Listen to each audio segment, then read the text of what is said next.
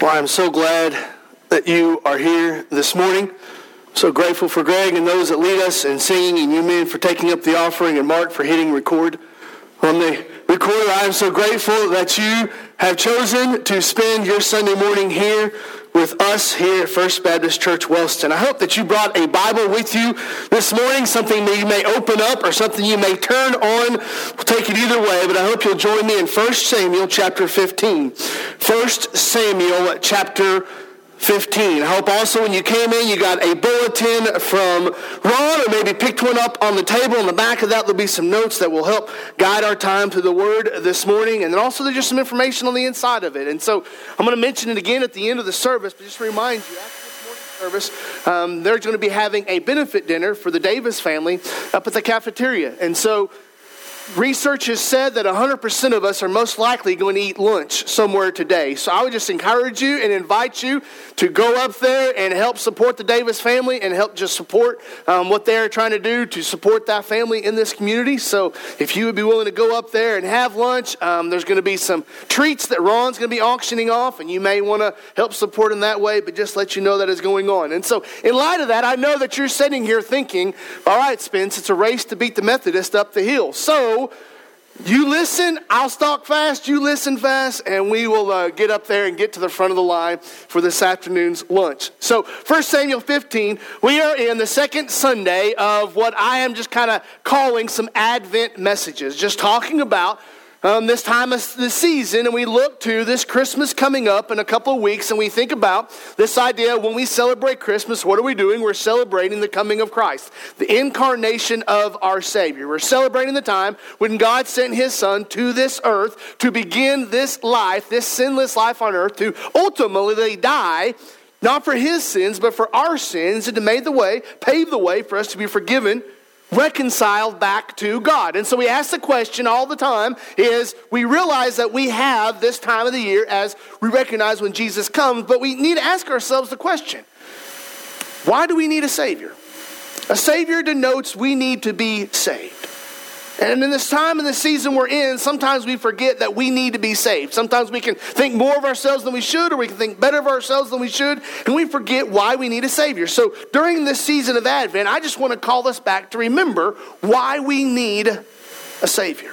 Why should we be excited about this season? Why is this season so important to us every single year? It's not because of the gifts. It's not because of the gift exchanges. It's not because of the decorations. It's not because of the lights. It's not because of, uh, uh of, the, of the different holiday aspects. We get excited because we need a Savior, and this season marks the coming of our Savior. Now, the Sunday school answer would be simply why do we need a Savior? We need a Savior because of sin. So somebody may say, well, I have sinned, so therefore I need a Savior. But it'd be too easy just to leave it at that. And so these next few Sundays, these next couple of Sundays, and this Sunday and the last Sunday, I want to just answer the question why we need a Savior. We need a Savior because of sin, but what is such a big deal with sin? Why is sin such a big deal? So last Sunday we were looking at the idea of sin separation and what sin does to us, how it separates us from God. And this morning, out of 1 Samuel 15, I want us to see the danger of sin is the deception of sin. And how sin will deceive you and I to make us think wrong things about God, to think us, make us think wrong things about ourselves, and to make us think wrong things about the world in which we're living in.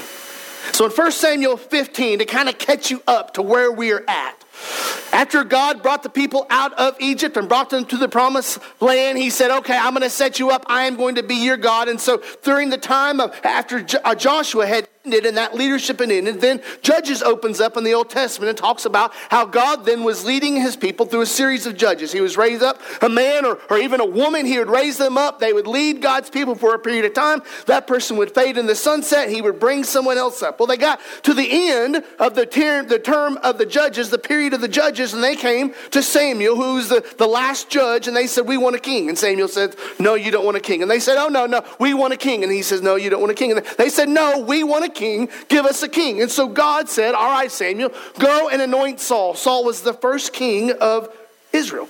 Then after Saul came who? Oh, my gracious.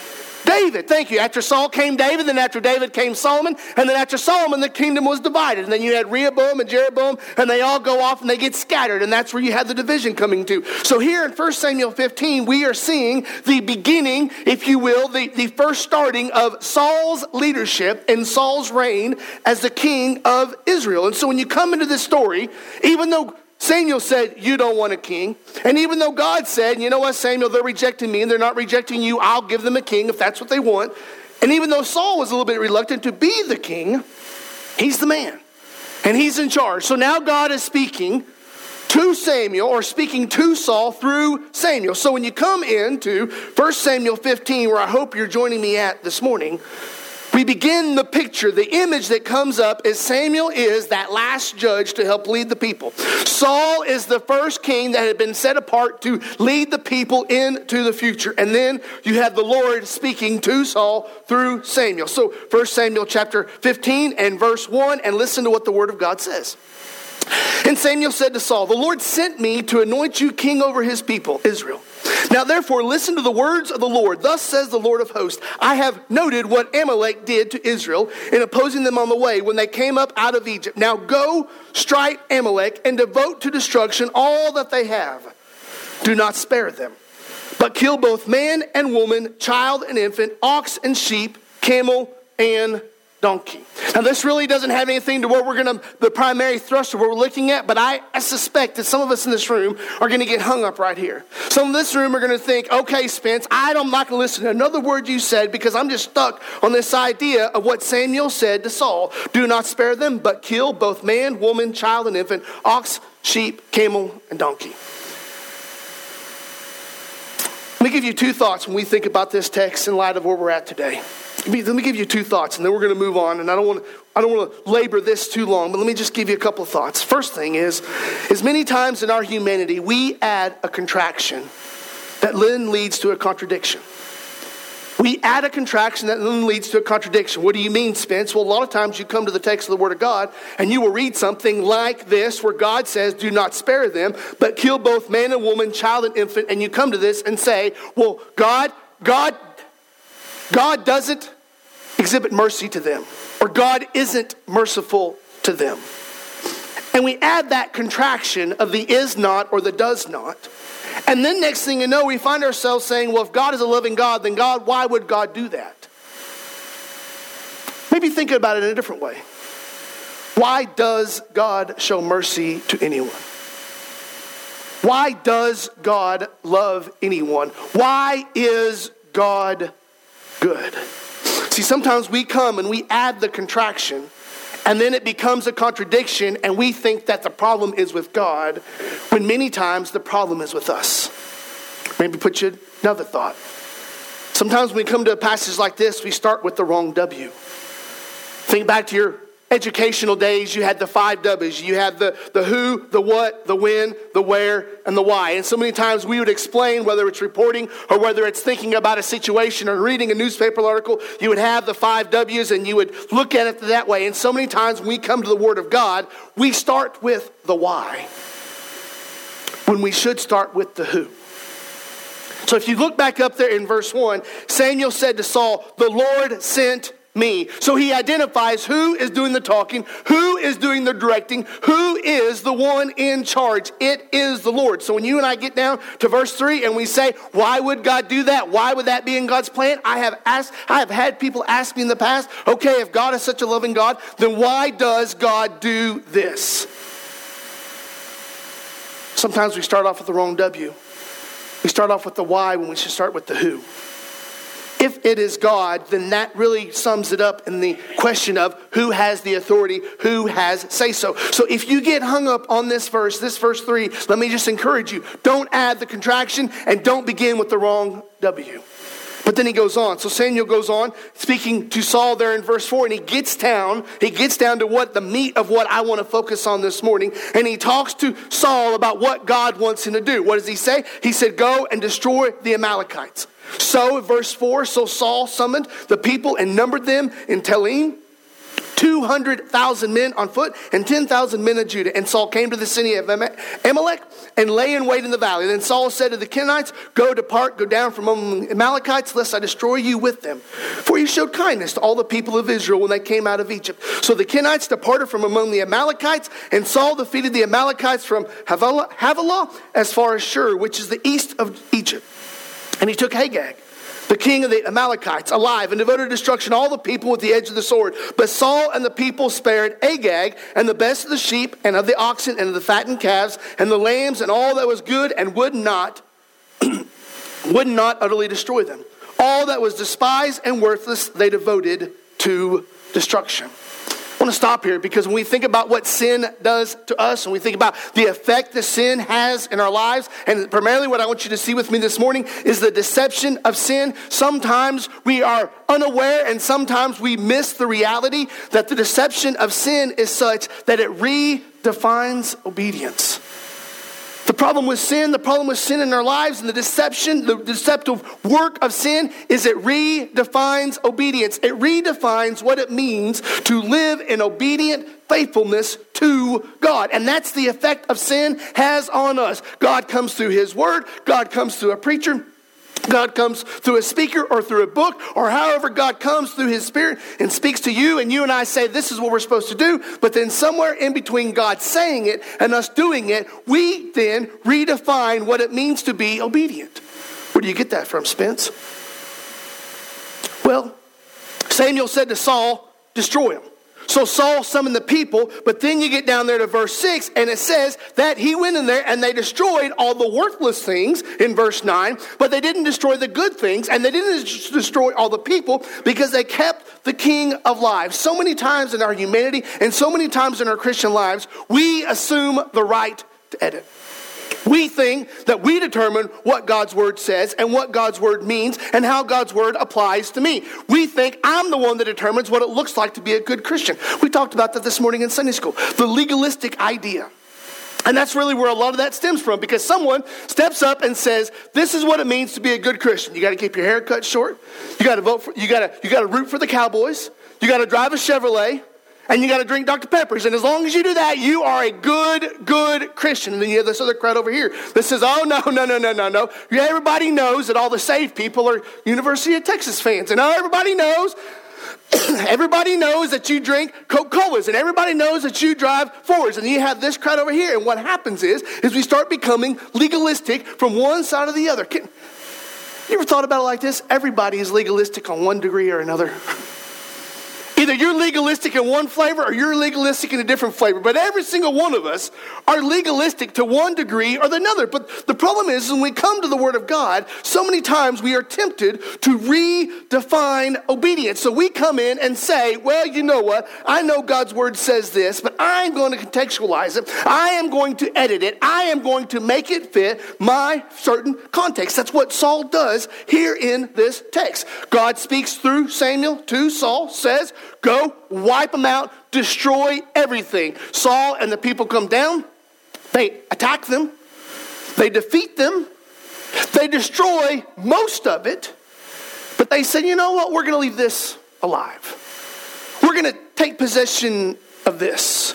They redefine what it meant to be obedient to God. And you may say, well, how do we do that today, Spence? Well, the way that we often do it today is that we compare to excuse. What do you mean, Spence? So many times a day, you and I will look around and I will look at Steve Wilson and I will say, well, as long as I'm doing more than Steve Wilson, then that means I'm good.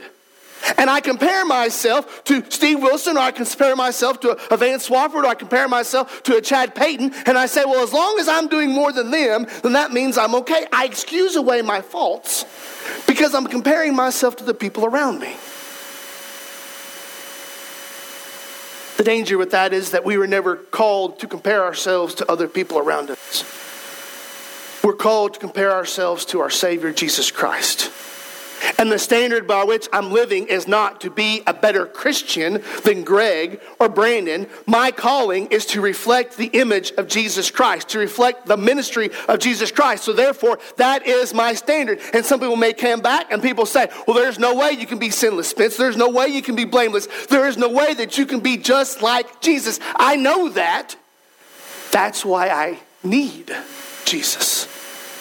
Because I fall short, because I come up lacking because of my faults. But just because I am not Jesus doesn't mean that I get a pass of following and obeying what Jesus calls me to do. So here in this passage, Samuel comes to Saul and he says, All right, Saul, this is what God wants you to do. He wants you to go, wipe him out, destroy him, just put everything to utter destruction. And Saul comes in and goes, You know what? I've got a better plan. I'm going to do this thing my way. You ever been there? Where God leads you in a certain direction and you try to modify it. You get an assignment from the teacher and it says 12 point font and you start playing with the 12.25 font. One inch margins. We can nudge those a little bit. We start, we start manipulating what it means to be obedient. We start redefining what it means to be faithful to God. So not only does he redefine obedience, but then, then if that's not bad enough, look at verse 10. So the story continues. You get to verse 10 and it says, The word of the Lord came to Samuel. I regret that I have made Saul king, for he has turned back from following me and has not performed my commandments. And Samuel was angry, and he cried to the Lord all night. And so Samuel, verse 12, Samuel rose early to meet Saul in the morning, and it was told Samuel, Saul came to Carmel, and behold, he set up a monument for himself, and turned and passed and went on down to Gilgal. Verse 13. And Samuel came to Saul and Saul said to him, Blessed be to you, blessed be you to the Lord. I have performed the commandments of the Lord. And Samuel said, What then is this bleating of the sheep in my ears and the lowing of the oxen that I hear?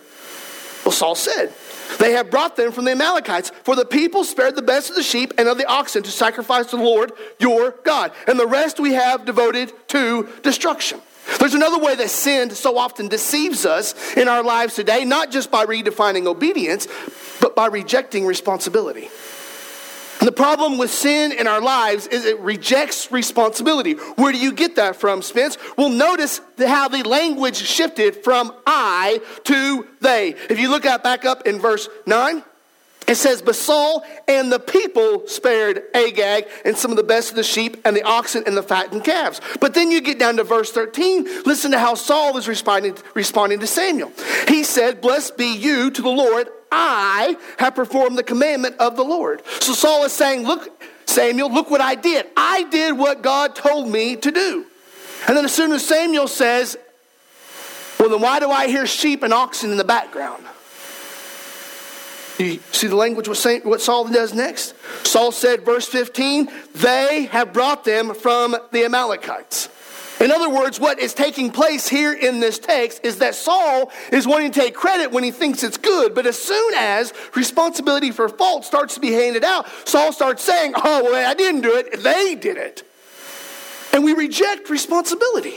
In other words, our faults become someone else's faults. How many times do you see children in the immaturity and you say, Why'd you do that? Well, they did that. Well, I'm not talking about what they did, I'm talking about what you did.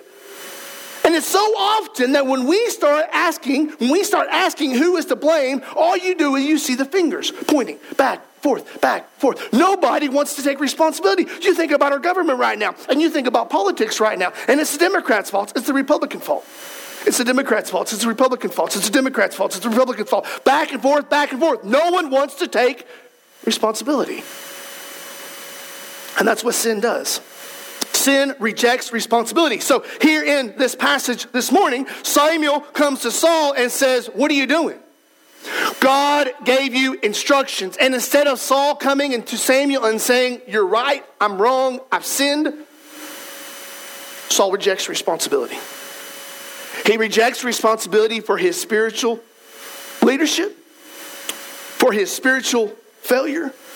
He rejects responsibility for his sin. so, what does he do? He said it's the people's fault. The people did this. The people are doing that. It, it, it, it, makes us think back to Genesis 3 in the Garden of Eden. God tells Adam, Adam, don't eat of the fruit of the tree. If you eat it, you're going to die. Along comes Eve, and you can just assume that Adam told Eve, we, we, we're not supposed to eat of this fruit. A little bit time later, here comes the snake. The snake comes in, the snake gets Eve, she eats of it, then Adam eats of it, and then what happens? They both realize they were naked, they hid themselves, and here comes God. And who is God calling for? He's not calling for the snake. He's not calling for Eve. Who's he calling for? He's calling for Adam. Why is he calling for Adam? He's calling for Adam because God had created Adam first, and God had set it up in the Garden of Eden for Adam to be the spiritual leader and to be ultimately responsible for he and his wife in that marital union. And may I add, God has not changed his mind since then. And so he's coming and he's looking for Adam to say, Adam, are you doing what I called you to do? Are you doing what I told you to do? And then notice what Adam does. As soon as God asks Adam, Did you eat of the fruit? What does Adam do? Adam looks at Eve and goes, It's her fault. And she's like, No, no, no, it's not my fault. It's not my fault. It's the snake's fault. And all of a sudden, you had finger pointing back and forth. You think it's changed today? It hasn't changed today. Nothing. It is still the same. In our sinfulness and in our deception, we try to reject responsibility. And he even goes further on into many of the situations we see today. Somebody is dealing with immorality in their lives, and we just say, well, that's just an identity issue. Somebody is dealing with behaviors and sins of the soul, and they just call that a mental health issue.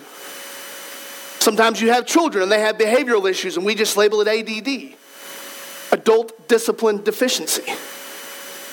And sometimes we'll go along and somebody has a condition and somebody has a, a, a, situation they're dealing with. We, we talk about addictions and we say, well, it's not their fault. They are the victim. There are so many things that you and I behave our way into, and then we're looking for a label or a diagnosis to excuse away our responsibility in the circumstance. Sometimes the best thing we can do is repent and confess before God. Now, are there conditions? Absolutely, there are conditions. Are there mental health conditions? Absolutely, there's mental health conditions. But, brothers and sisters, by and large, it is being abused so that people can reject responsibility. But, but, but make sure you understand that changing the description does not change the action. And brothers and sisters, so many times we reject responsibility before God and we say, I'm not that bad, or I'm better than I think I am, or someone's worse off than me. And sin will deceive us to cause us to not accept the responsibility that we have before God. So Saul is looking at Samuel and he's saying, Oh, Samuel, it's not my fault, it's the people. I'm not responsible, they are. Well, then listen to verse 16. The story continues. Listen to verse 16. I don't know how it says in your English translation, mine, it's the pronunciation and the way that the, the language is written there. It goes something like this. Then Samuel said to Saul, Stop! I don't know how yours puts it. Mine has an exclamation point. Supposed to be an emphasis. You can just imagine Samuel sitting there in his older years and his more advanced years, and Saul is sitting there going, Oh, I did everything you told me to, boss. I did everything just like you said. I did it, I did it. But these people, oh, these people ran amok. These people ran astray. These people did it. Can you just imagine Samuel looking at Saul and going, Stop! I will tell you what the Lord has said to me this night. And Saul stopped and said, Speak. Verse 17. And Samuel said, Though you are little in your own eyes, you are not the head. Are you not the heads, the head of the tribes of Israel? The Lord anointed you king over Israel, and the Lord sent you on a mission and said, Go devote to destruction the sinners the Amalekites and fight against them until they are consumed. Why then did you not obey the voice of the Lord? Why did you pounce on the spoil and do what was evil in the sight of the Lord? And Saul said to Samuel, I have obeyed the voice of the Lord. I have gone on mission on which the Lord sent me. I have brought Agag, the king of the um, king of Amalek, and I have devoted the Amalekites to destruction. But the people took the spoil, sheep and oxen, and the best of the things devoted to destruction, to sacrifice to the Lord your God in Gilgal. So as Samuel is confronting Saul, Saul gets defensive to Samuel to go, no, no, no, no, no. I did do what God told me to do. And you might be sitting here and you might be saying, well, why is the Amalekites such the bad guy? Why does God have it out for the Amalekites? Well, if you were, go back in your Bible to Exodus chapter 17, you would understand where this stems from. Exodus chapter 17, God is bringing his people out of bondage in Egypt. They're on their way to Mount Sinai to receive the law. And on their way, on their travelings, it says in Exodus chapter 17, and starting in verse 8, it says, When Amalek came and fought against Israel at Rephidim. So this nation of Amalek came up to try to destroy the people of God, to try to destroy the Israelites. And that is when you had the battle where Joshua is down there in the valley and he's fighting against them. As Moses is up on the hill, remember the Sunday school story? Moses is sitting there and he, as long as he would raise his hands up, the people of God would win. And as soon as they drop in hands, the people of God would start losing. And so he had his hands up and he got so tired he couldn't keep his hands up any longer. And then he had the, the two other men standing beside him holding his hands up. And then they got tired of holding their hands up. So they took rocks and put them underneath his arms to keep his hands up until the people were victorious. But that is the battle that then prompted God in Exodus 17 and verse 14 to say this. So the Lord said to Moses, Write this as a memorial in the book and recite it in the ears of Joshua, that I'll utterly blot out the memory of Amalek from under heaven. And Moses built an altar and called the name of it, The Lord is my banner, saying, A hand upon the throne of the Lord. The Lord will have war with Amalek from generation to generation. So, what is taking place here in 1 Samuel 15 is God is just doing what God said he was going to do. He is just using Saul and the people as an instrument of bringing about justice upon Amalek. So that is why God is telling him what he's doing. But instead of Saul doing what God tells him to do, fulfilling the purpose and the plan of God, Saul, deceived by sin, begins to listen to a voice that isn't God's. In other words, what sin will do in its deception, it will imitate the voice of God. The danger of sin, the danger of sin in our lives is it imitates the voice of God. Where do you get that from, Spence? well, if you're there in 1 Samuel 15, listen, Samuel had already asked Saul, Saul, why didn't you do it? And Saul said, I did do it. Well, then Samuel, the second time, says, No. Why did you not do that? And in verse 19, Saul is emphatic. Sorry, sorry, verse 20. And Saul said to Samuel, I have obeyed the voice of the Lord. Saul was convinced that he had done what God had told him to do. He was convinced that he had done exactly what God had told him to do. You ever had those people in your life that were just convinced they were doing exactly what God told them to do? Problem is, is that what they were doing was in contradiction to God's word. We have that, don't we? You'll listen to someone on the radio, listen to someone on the television, you'll read something in a book. A friend will tell you something and it'll make sense and it'll be like something that you kind of take on and you kind of think is a good idea, but then somebody says, Well, why are you doing that? It's not biblical. Well, yeah, it sounds biblical and I like the idea of it. Well, the danger is we start listening to things that imitate the voice of God. Why is this so paramount that you and I know God's word?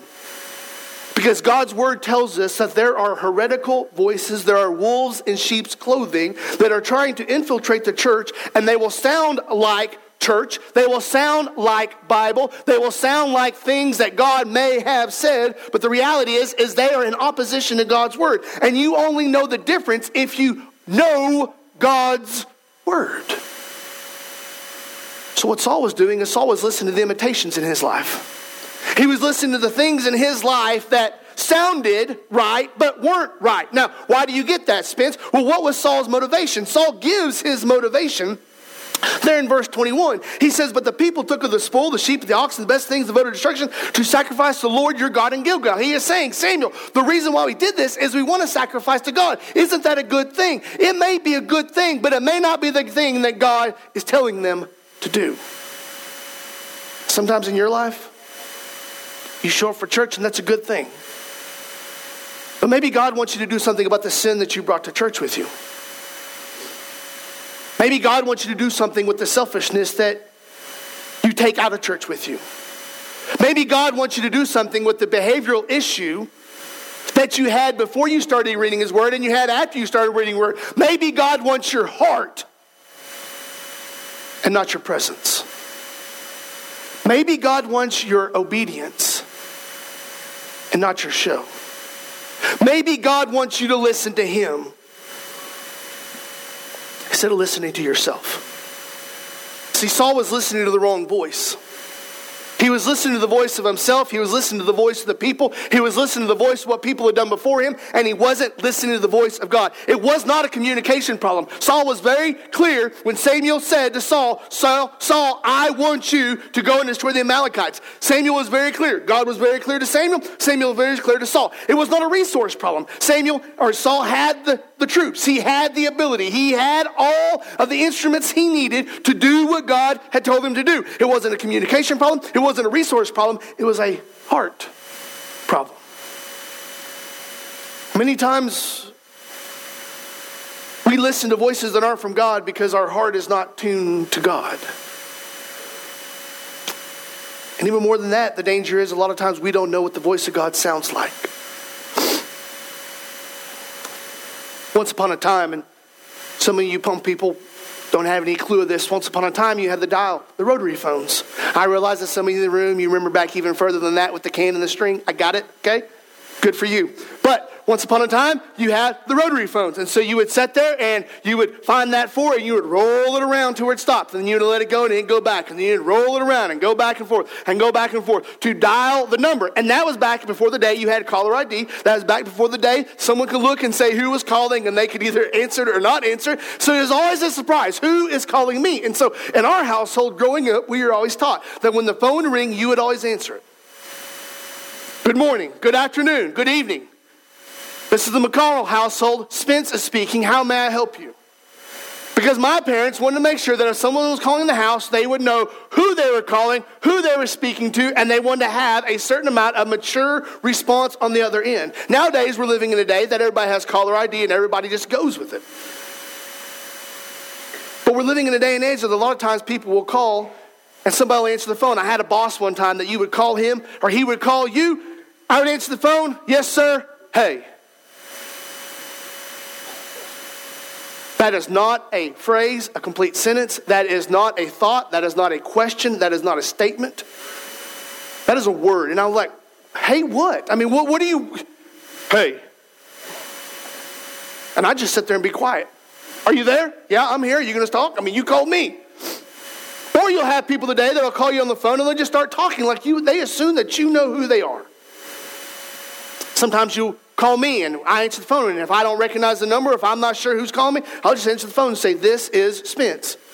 Because I want you to know who you're calling to and who you're talking to. But how often do we just call people? We assume they know who we are. They assume they know uh, that they are going to know our voice. They assume that we've already got all the introductions out of the way and we can just keep on going the conversation. And sometimes it can be tempting for us to call and to be just, I know they're going to know my voice. But how many times has somebody called you and you're listening to the conversation, you're like, who is this?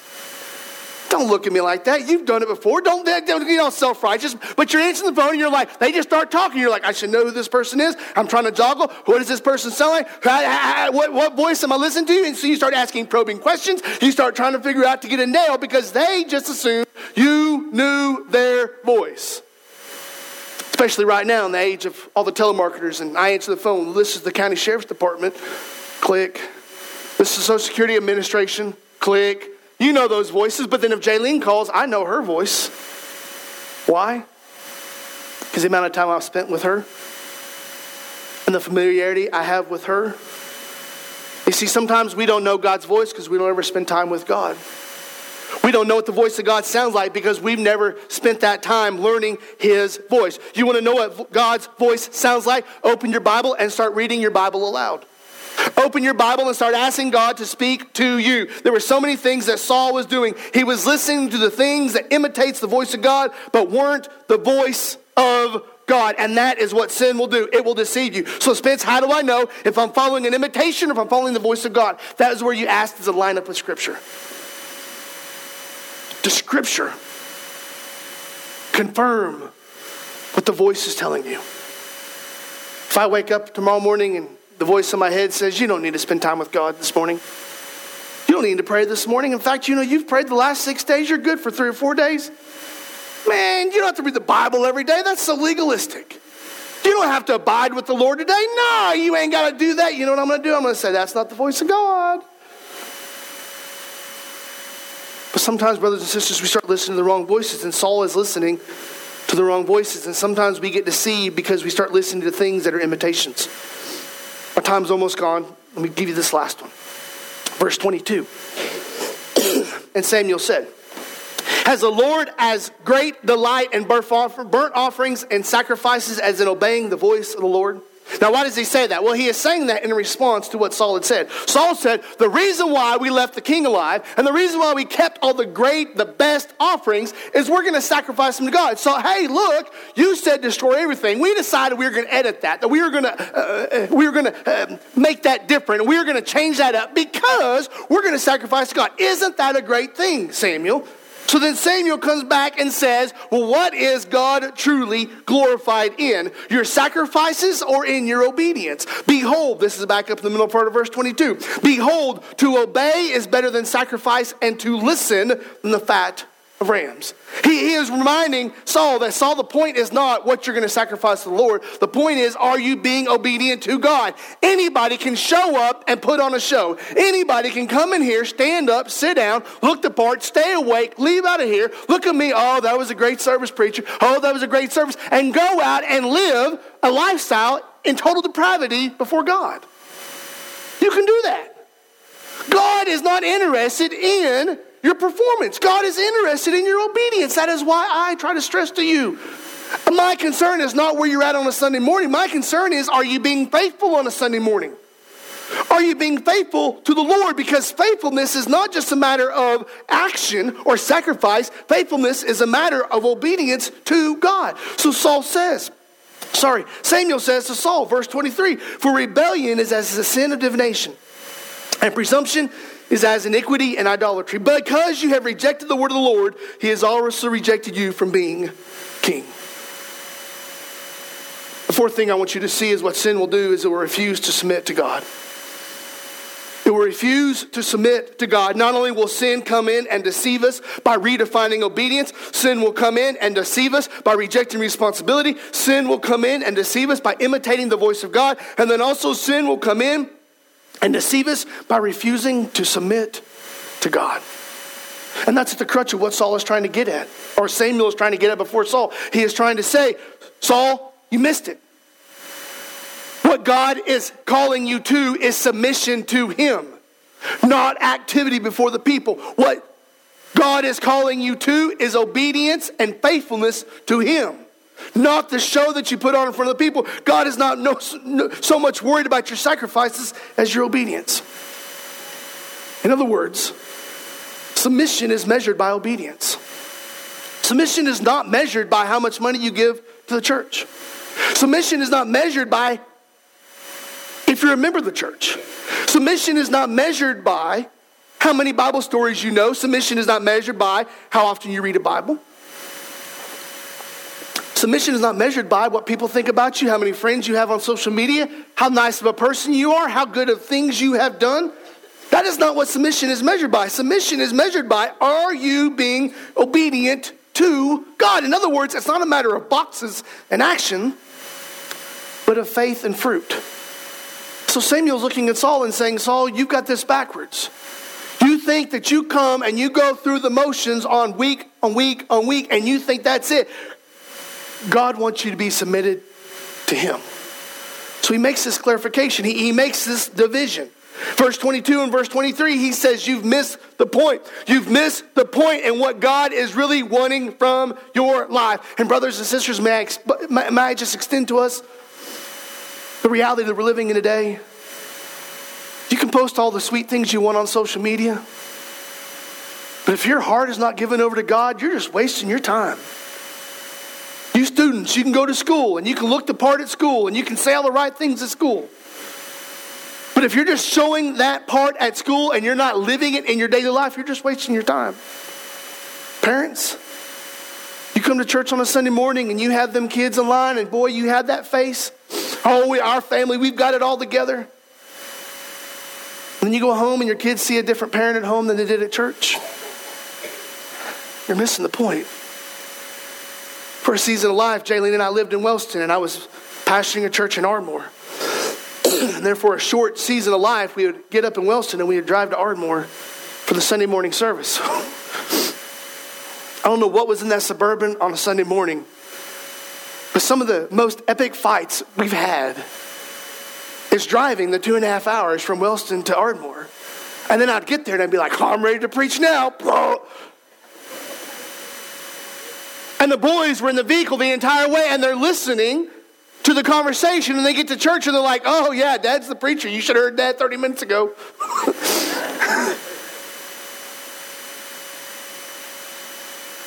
and I don't think I'm the only one.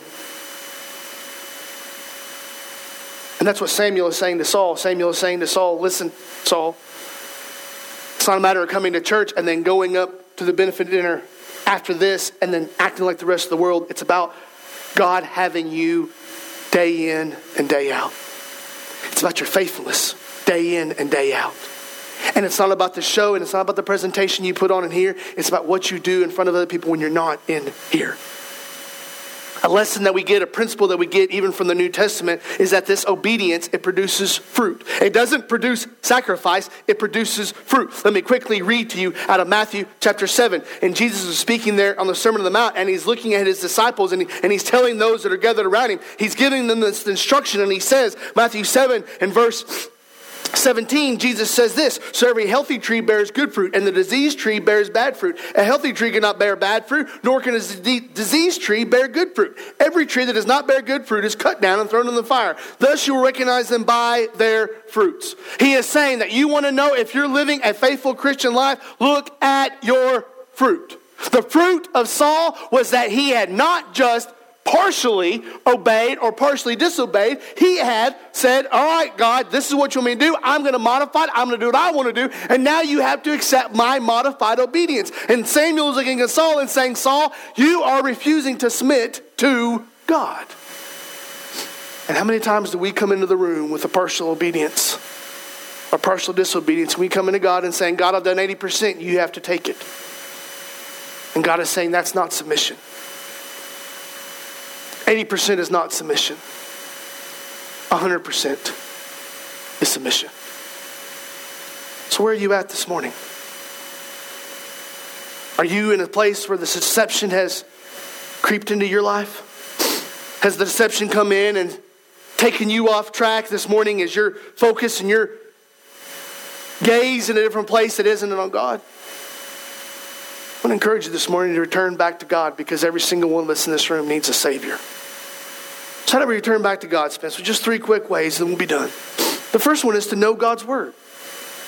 How do I guard myself from the deception of sin? How do I guard myself from the effects of sin? How do I protect myself from everything that sin is trying to do in my life? I know God's word. I abide with God, to use a, a Hayden Bryant word. I abide with God. I don't pass through. I don't glance. I don't just catch it on the way out the building. I abide with God. I'm talking about more than just a 30 second devotional you listen to on the way to work. I'm talking about more than just a text message that sends as a push notification that you get from some popular Christian speaker. I'm not talking about reading a, a, five minute devotional and has one verse and has a little application word. I'm talking about you abiding with God. You know God's word. That way, you will know when the imitation comes. You will know when the opposition comes. You will know when the world is trying to sound like God. Because if you don't know God's word, then how do you know what God's voice sounds like? And how will you know when someone that isn't God is trying to speak to you? You've got to know God's word. And never, never in your lifetime has the church been so biblically illiterate as this day. Ever. Know God's word. Secondly, listen to God's word. Listen to God's word. We listen to what God has to say to us. Not only do we listen, we abide with God, we listen to His Spirit, we listen to God's voice, we listen to God speak to us. I don't read it and then say, What does Warren Wiersbe say about this? And let me listen to Warren Wiersbe's voice.